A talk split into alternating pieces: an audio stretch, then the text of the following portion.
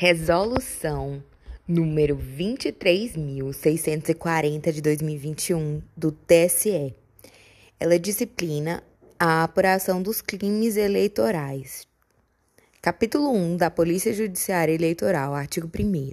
O Departamento de Polícia Federal ficará à disposição da Justiça Eleitoral sempre que houver eleições, gerais ou parciais, em qualquer parte do território nacional.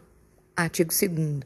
A Polícia Federal exercerá com prioridade sobre suas atribuições regulares a função de polícia judiciária em matéria eleitoral. Então, com prioridade sobre suas atribuições regulares. Parágrafo único. Quando na lotação da infração não existirem órgãos da Polícia Federal, a polícia do respectivo estado terá atuação supletiva. Então, a Polícia Civil tem a atuação supletiva. Em regra, é da Polícia Federal a competência para investigar crime eleitoral e ainda com prioridade sobre suas atribuições regulares. Capítulo 2 da Notícia Crime Eleitoral, artigo 3. Qualquer pessoa que tiver conhecimento da existência de infração penal eleitoral deverá, verbalmente ou por escrito, comunicar à autoridade policial, Ministério Público Eleitoral ou ao juiz eleitoral. Parágrafo único. Verificando a autenticidade e veracidade das informações, a autoridade policial mandará instaurar inquérito. Artigo 5 parágrafo 3 do CPP. Artigo 4 Verificada a incompetência, o juízo eleitoral determinará a remessa dos autos ao juízo competente. Código de Processo Penal, artigo 69. Lembrando que o TSE não tem competência eleitoral, competência criminal originária, não mais.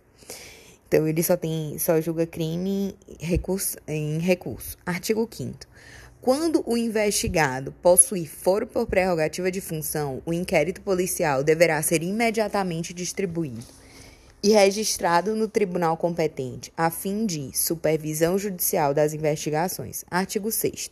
Recebida a notícia crime, o juiz eleitoral encaminhará ao Ministério Público Eleitoral ou, quando necessário, à polícia com requisição para instauração de inquérito policial. Artigo 356, parágrafo 1 do Código Eleitoral. Então, recebida a notícia crime, o juiz eleitoral a encaminhará ao Ministério Público Eleitoral ou, quando necessário, à polícia. É, com requisição para instauração de inquérito policial. Artigo 7 as autoridades policiais e seus agentes deverão prender quem for encontrado em flagrante pela prática de crime eleitoral, salvo quando se tratar de infração penal de menor potencial ofensivo, comunicando a prisão imediatamente ao juiz eleitoral, ao Ministério Público Eleitoral e à família do preso ou pessoa por ele indicada. Artigo 306, caput do Código de Processo Penal. Parágrafo 1 em até 24 horas após a realização da prisão, será encaminhado ao juiz competente o auto de prisão em flagrante e, caso o autuado não informe o nome de seu advogado, cópia integral para a Defensoria Pública. Código de Processo Penal 306, parágrafo 1. Parágrafo 2 agora. No mesmo prazo de 24 horas após a realização da prisão, será entregue ao preso, mediante recibo, a nota de culpa assinada pela autoridade policial como motivo da prisão, o nome do condutor e os nomes das testemunhas. Parágrafo 3. A apresentação do preso ao juiz eleitoral, bem como aos atos, os atos subsequentes, observarão o disposto no 304 do CPP. Artigo 8. Após receber o auto de prisão em flagrante, no prazo máximo de 24 horas após a realização da prisão, o juiz deverá promover a audiência de custódia com a presença do investigado, seu advogado constituído ou membro da Defensoria Pública e o membro do Ministério Público. E nessa audiência, o juiz deverá, fundamentadamente: 1. Um, relaxar a prisão ilegal, ou 2. Converter a prisão em flagrante em preventiva quando presentes os requisitos constantes do 302 do CPP e se revelarem inadequadas ou insuficientes as medidas cautelares diversas da prisão. 3. Conceder liberdade provisória com ou sem fiança. Aqui no artigo 8 dessa resolução, ele diz que após receber o auto de prisão em flagrante, no prazo de 24 horas após a realização da prisão, o juiz deverá promover a audiência de custódia com a presença do investigado, seu advogado o membro da Defensoria e o membro do Ministério Público, e nessa audiência o juiz deverá fundamentadamente relaxar a prisão, converter em preventivo, flagrante em preventivo, se presentes os requisitos 312, é, e se revelarem inadequados ou insuficientes as medidas cautelares diversas da prisão ou conceder liberdade provisória com ou sem fiança. Essa previsão aqui do artigo 8 é a previsão de audiência de custódia na, no, na Justiça Eleitoral. É, parágrafo 1. Se o juiz verificar, pelo auto de prisão em flagrante, que o agente praticou o fato nas condições constantes nos incisos 1 a 3 do 23 do Código Eleito Penal, perdão, poderá fundamentadamente conceder ao investigado liberdade provisória, mediante termo de comparecimento a todos os atos processuais, sob pena de revogação. Parágrafo 2. Ausentes os requisitos que autorizam a decretação da prisão preventiva. O juiz eleitoral deverá conceder liberdade provisória, impondo, se for o caso, as medidas cautelares previstas no 319, observados critérios constantes no 282 do CPP. Parágrafo 3. A fiança e as medidas cautelares serão aplicadas pela autoridade competente com a observância das respectivas disposições do CPP. Parágrafo 4. Quando a infração penal for de menor potencial ofensivo, a autoridade policial elaborará termo circunstanciado de ocorrência e providenciará o encaminhamento ao juiz eleitoral. Capítulo 3 do inquérito policial. Artigo 9. O inquérito policial eleitoral será instalado de ofício pela autoridade policial por requisição do Ministério Público Eleitoral ou determinação da Justiça Eleitoral, artigo 5 inciso 1 e 2 do CPP.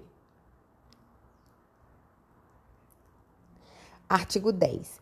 Se o indiciado tiver preso em flagrante ou preventivamente, o inquérito policial eleitoral será concluído em até dois dias, contado o prazo a partir do dia em que se executar a ordem de prisão, conforme artigo 10 do CPP.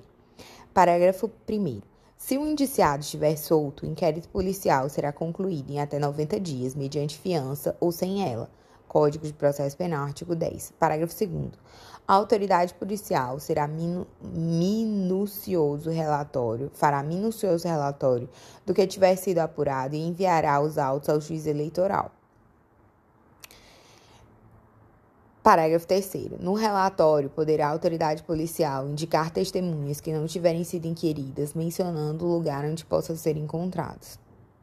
Parágrafo 4. Quando o fato for de difícil elucidação e o indiciado estiver solto, a autoridade policial poderá requerer ao juiz eleitoral a devolução dos autos para ulteriores diligências que serão realizadas no prazo marcado pelo juiz eleitoral. Artigo 11. O Ministério Público Eleitoral poderá requerer novas diligências desde que necessárias à ilustração dos fatos. Artigo 12. Quando o inquérito for arquivado por falta de elementos mínimos para o oferecimento da denúncia, a autoridade policial poderá proceder à nova investigação se de outras provas tiver conhecimento. Artigo 13. Aplica-se subsidiariamente ao inquérito policial eleitoral as disposições do Código de Processo Penal o que não houver sido contemplado nessa resolução. Artigo 14. A ação penal eleitoral observar-se aos procedimentos no Código Eleitoral com aplicação obrigatória do 395, 396, 396A, 397, 400 do Código de Processo Penal. É, e é, artigo 15, que revoga a resolução anterior, e 16, que entra em vigor na data da publicação.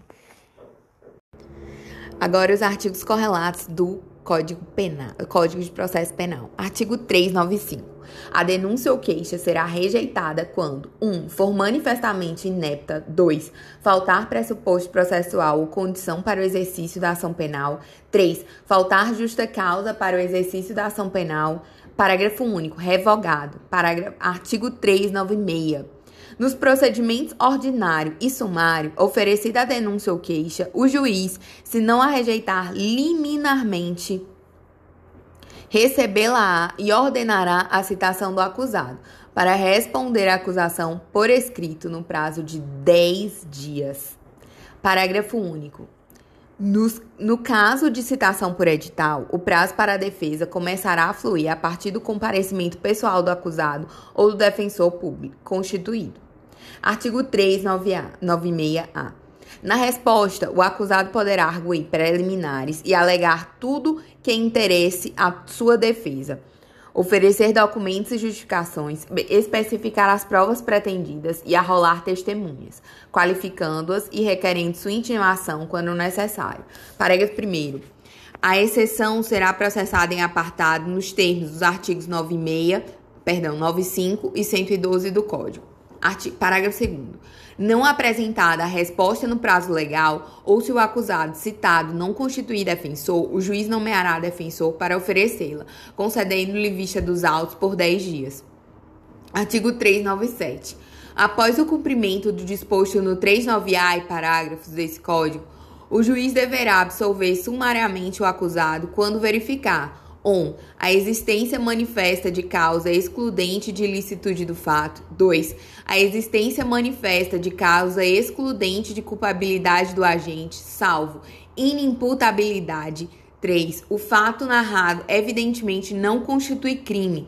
Ou 4. Extinta a punibilidade do agente. Então, 397 ele diz que o juiz deverá absolver sumariamente quando é, causa excludente ilicitude, manifesta causa excludente culpabilidade, salvo inimputabilidade, que não vai absolver sumariamente. É, quatro, ele também vai absolver sumariamente o fato narrado, evidentemente não constitui crime. Quatro, se extinta a punibilidade do agente. Então, nessas quatro hipóteses aqui do 397, é, o juiz vai absolver sumariamente o acusado.